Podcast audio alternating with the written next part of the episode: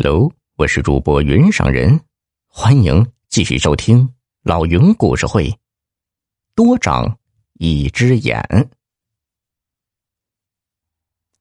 杨蕊在一边听得出了神，他问青山：“哥，这个是故事跟您有关吧？”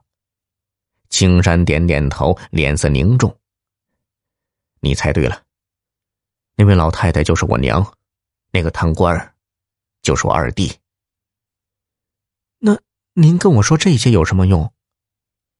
青山看到杨蕊变了脸色，心中明白了几分，于是又说道：“其实啊，那个故事我还没讲完呢。我二弟被抓以后，我们才知道，他在外面偷偷抱养了一个女孩。那个女孩很天真，还为他怀上了孩子。”后来，我弟媳妇知道后，带人找上门，把那个女孩一顿猛打，竟然把肚子里的孩子给活生生打下来了。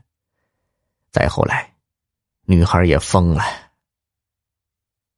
青山还没讲完，杨蕊已经脸色苍白，趴在方向盘上，开始吧嗒吧嗒的掉眼泪。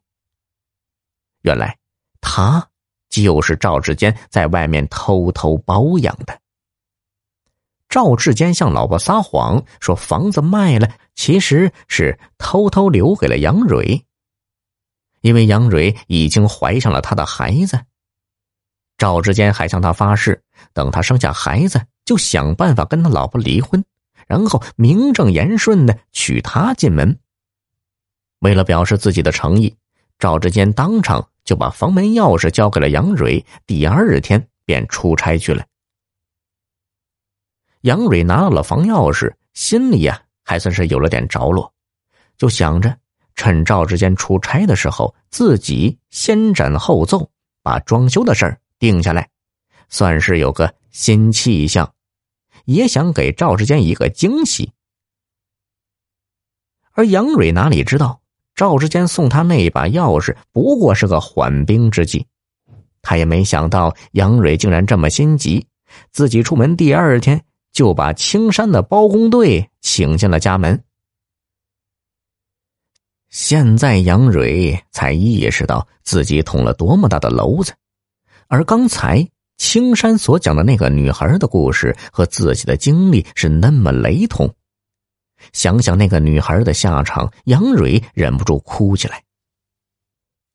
其实从一开始啊，青山就有点怀疑赵志坚跟杨蕊的关系，给杨蕊讲这个故事也只是想试探试探他。他这一哭，一切也就都明了了。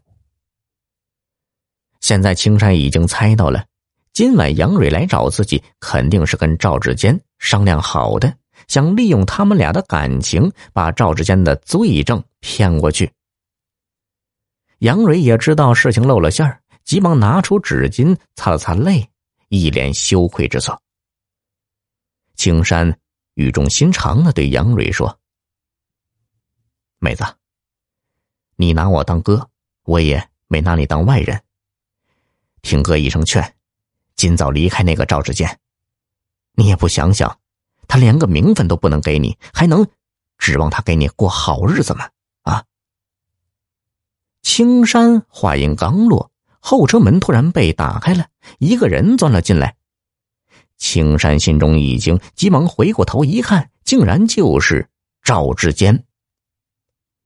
赵志坚把手中的一个黑色提包扔到青山的怀里，一副命令的口气：“这是三十万，再加上那二十万。”五十万换了一张字条，总该行了吧？青山看了看怀里沉甸甸的包，一抬手又扔到赵志坚的怀里，说：“你怎么到现在还不明白？我要是为了钱，就不会有今天这些事了。我还是那句话，你必须去自首。”赵志坚一下呆住了，许久，他冲青山咆哮：“你以为你是谁呀？”纪委的吗？我倒是想去自首，但那可能吗？我这一去会牵扯出多少人，你知道吗？黑道上的、白道上的，哪个都能要了你我的命。我就是不明白了，你一个打工的不稀罕钱，却来装什么青天大老爷？我看你是活腻歪了吧。